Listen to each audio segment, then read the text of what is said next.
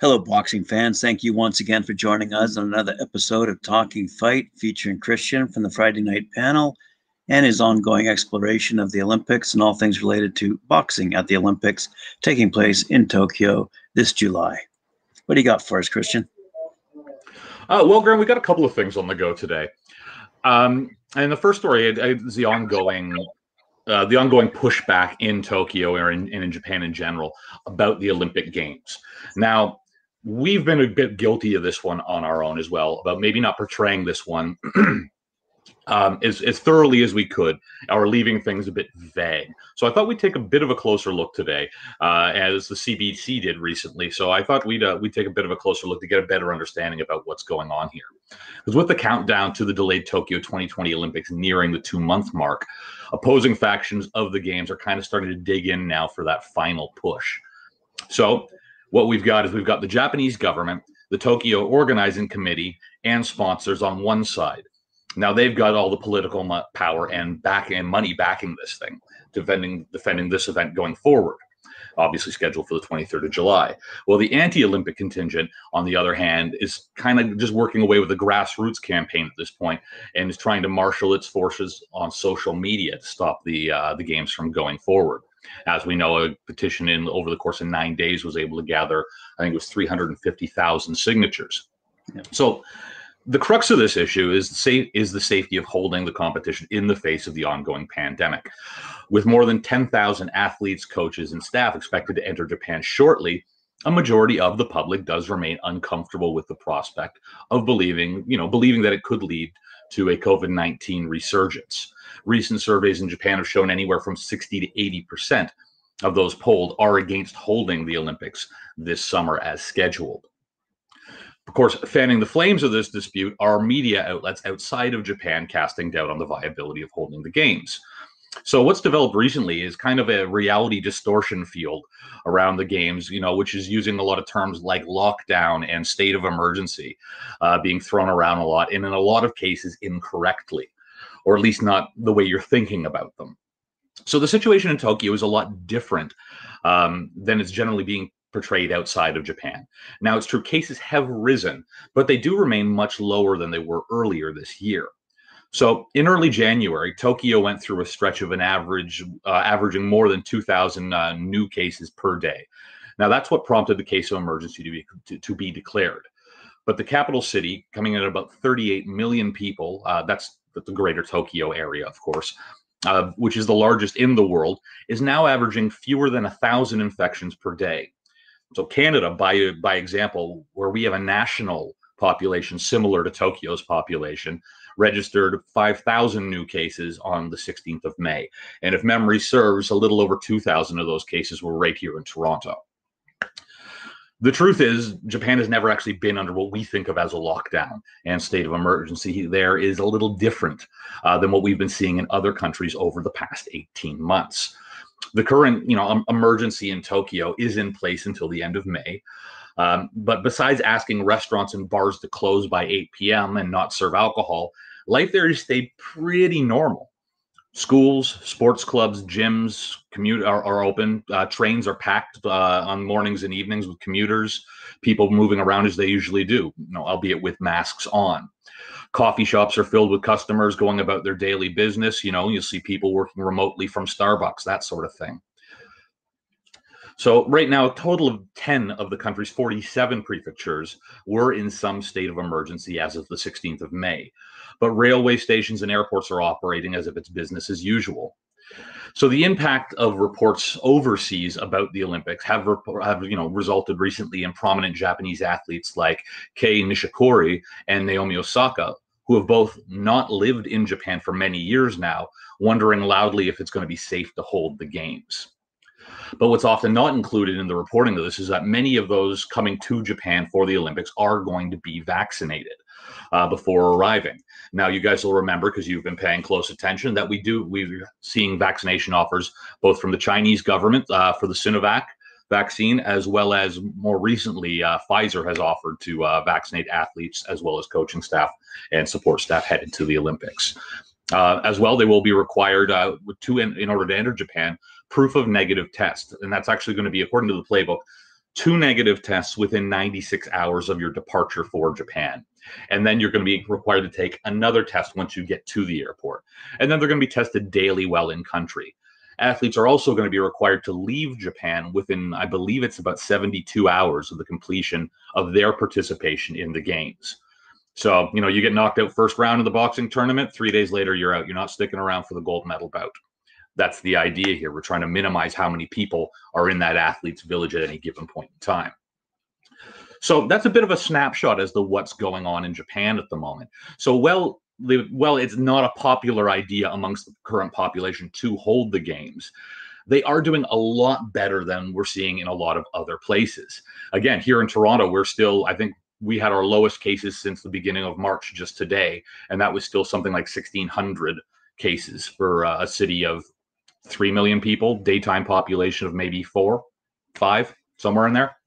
We're not talking 38 million people with less than 1,000 cases. So hopefully things get better, and hopefully we're not seeing a too distorted a view of what's actually going on in Japan. You know, we're not sending our athletes into, you know, a plague wasteland, you know, with everyone in hazmat suits around them. That's not what's happening over there. So hopefully things get a bit better. And hopefully we'll start seeing some more positive stories. But that's just a bit of a reality check for myself, for you, Graham, and for anyone watching as to what's actually, what lockdown in Tokyo actually looks like, as opposed to what we've been seeing here or around the world over the last 18 months. But moving off that, we do have some decent news here, some good news, Graham. Most of India's Olympic-bound male boxers, including world silver medalist and defending champion Amit Pengal, who made the cut for the Asian Championships in Dubai, for which the country's contingent will be leaving on the 21st, because they now got the clearance to travel. So remember, we covered a little earlier in the week, they were missing out on some visas in order to get, because we're talking moving parts for moving this tournament so quickly. I keep saying moving parts. You keep saying it'll be fine. I said, aha, they didn't get their visas. And well, here's you right again. So the event is was due to be held in Delhi, as you guys all know, though, of course, but has been shifted to Dubai because of the COVID-19 pandemic, with India retaining co-host status for the tournament. So the tournament proper, though, is going to be beginning. It runs from the 21st through June 1st, but the tournament proper is going to start on actually the 24th of May, which is Monday, with the drawing ceremony scheduled for the 23rd. So the team's departure plans, as you guys know, again, were shrouded in uncertainty because of international travel restrictions. But the United Arab Emirates authorities gave their approval late on Tuesday for the Indian team. However, Olympic-bound boxers Manish Kaushik and Satish Kumar are going to have to skip the Asian Boxing Championships in Dubai, as they have not yet fully recovered from COVID-19. So it's not all good news for our friends in India, but it's mostly good news. A coach associated with the national camp was quoted as saying, "It's good news for us that Kaushik's latest COVID-19 report is negative, but since he hasn't started normal training, it has been decided that we will skip the Asian meet." While Kaushik has qualified for the Olympics in the men's 63-kilogram category, Kumar will compete in the men's 91-kilogram category. Both boxers are currently attending the national camp at the National Sports Institute in Patiala. 25-year-old Kaushik began 2021 season with an impressive victory at the Boxam Invitational Tournament in Spain back in March. You guys will remember. According to national team coach, Kaushik will resume training at moderate intensity starting this week, saying, "We will start at 30 to 40% and gradually increase the load. We aren't in a hurry, as the main focus is to perform well at the Tokyo Olympic Games." He added that Satish Kumar has already started training, but is yet to train at 100% intensity, saying he's not fit for competition yet, so it was decided to give him a bit of a break as well. So for this tournament, Kaushik has been replaced by Shiva Thapa, a four-time Asian Games medalist, while Narender has come in for Satish Kumar. The women's team, which was announced last month, I believe, is headlined by six-time world champion MC Mary Kom, and features all four of the Tokyo-bound boxers for the Indian side, including Samrinjit Kaur, who recently recovered from COVID-19. Now, so some bit of good news for them. They're getting back into fighting shape. They're getting out, and they're going to have a chance to at least dust off the gloves a little bit before they get into the Olympics. However, it is a bit too bad that Kaushik and Kumar, who are, you know, they are medal hopefuls in the games, are going to be left out of this one because of today's other announcement.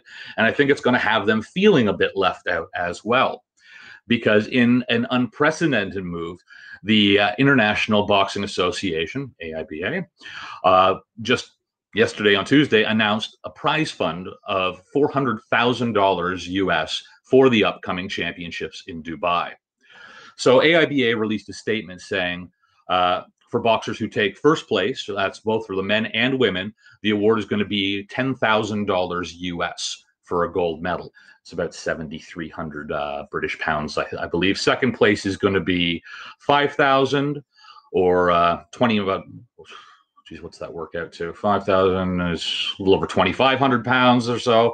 And the 2,500 pounds for each bronze medalist is about 1,300 if you're speaking the Queens. So AIBA President Umar Kremlev said the decision will motivate boxers to do their best, saying boxers should receive a reward for their hard work. Not only will the money motivate athletes, but it will also ensure the financial stability of them and their families, adding, all we do is for the sake of our boxers. They are our most important persons, and I wish all participants of the Asian Championships to show their best in the ring and stay healthy. So along with India, we're going to be seeing Afghanistan, Bahrain, Indonesia, Iran, Iraq, Jordan, Kazakhstan, South Korea, Kuwait, Kyrgyzstan, Laos, Macau, Malaysia, Mongolia, Nepal, Pakistan, Philippines, Qatar, Sri Lanka, Syria, Tajikistan, Thailand, Turkmenistan, the United Arab Emirates, Uzbekistan, and Yemen attending this particular tournament. So it really is a truly an Asian championship. We've got most places covered here at this point. Okay, so the promise of prize money, though, is just the latest example of the AIBA spending its cash after it opened application process to its first ever development grants just a little earlier this month.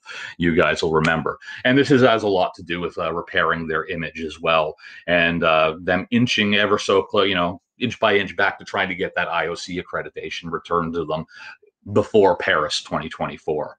And, you know, fingers crossed that they do, because they've been proving that they can hold a boxing tournament, whereas our ad hoc boxing task force run by gymnasts, on the other hand, is having a bit of a time of things.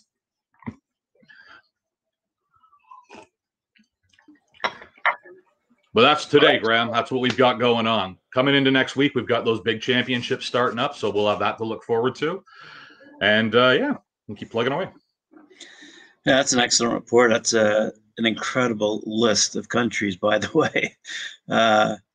You know, when we think of Asia, it spans from the Middle East all the way to the Pacific. It's a huge continent, and comprises many countries, of which there must be many boxers who we're not familiar with, but hopefully who will come to light at the Asian Games and hopefully get profiled by us, given their successes that I hope anyway. Again, illuminating the best of the best that are onwards and upwards in their careers and hopefully showcased at the Olympics. So, well, I think it's a little bit surprising, Graham, for we don't think necessarily about the size and breadth of everything that's going on over there. And that's simply due to the fact that we're getting old, if I'm being perfectly honest. Anyone who's born after 1990 has a better idea what's going on, because somewhere in the back of your brain, and it's in the back of mine too, even though I was a kid when it fell, the Soviet Union is still there. When you picture the world in your head, most of Asia is covered by one country. So you don't necessarily think in terms of all those Central Asian countries that used to be part of the former Soviet Union.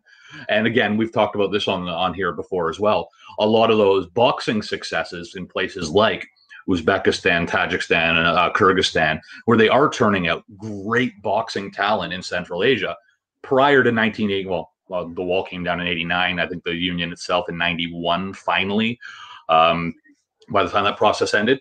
But all those boxing successes prior to that were all just being chalked up to those are Soviet medals. Yeah. So we don't necessarily get all that localized history from each country. So when it's not always forefront in our minds, at least not in mine. It's not, but it will be soon.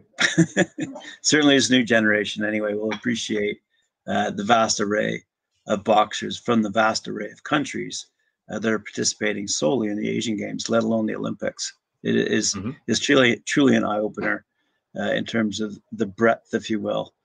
You know, when we do talk about some of the headlines and some of the countries that grab those headlines, they represent a small minority of the countries that are going to be participating in the Olympics. And the Asian Games is a great example. That list you gave me is mind-blowing, quite frankly. I mean, that's a lengthy list. It's great to see countries like Yemen on that list, right? Like, so exactly. Places where you start to see things where sport does bring people together, yeah. You know, where we see, you know, people competing from countries that are not in a good way at the moment, both for military / socioeconomic, food shortages on top of COVID. Yeah. So it's good to see, be able to see, you know, some of these countries represented that you wouldn't think would be able to field someone for a tournament like this. Yep. Super good point. And thanks for that again. And I hope the listener and viewership out there appreciated it. And we'll see you tomorrow. I'll be here. Thank you.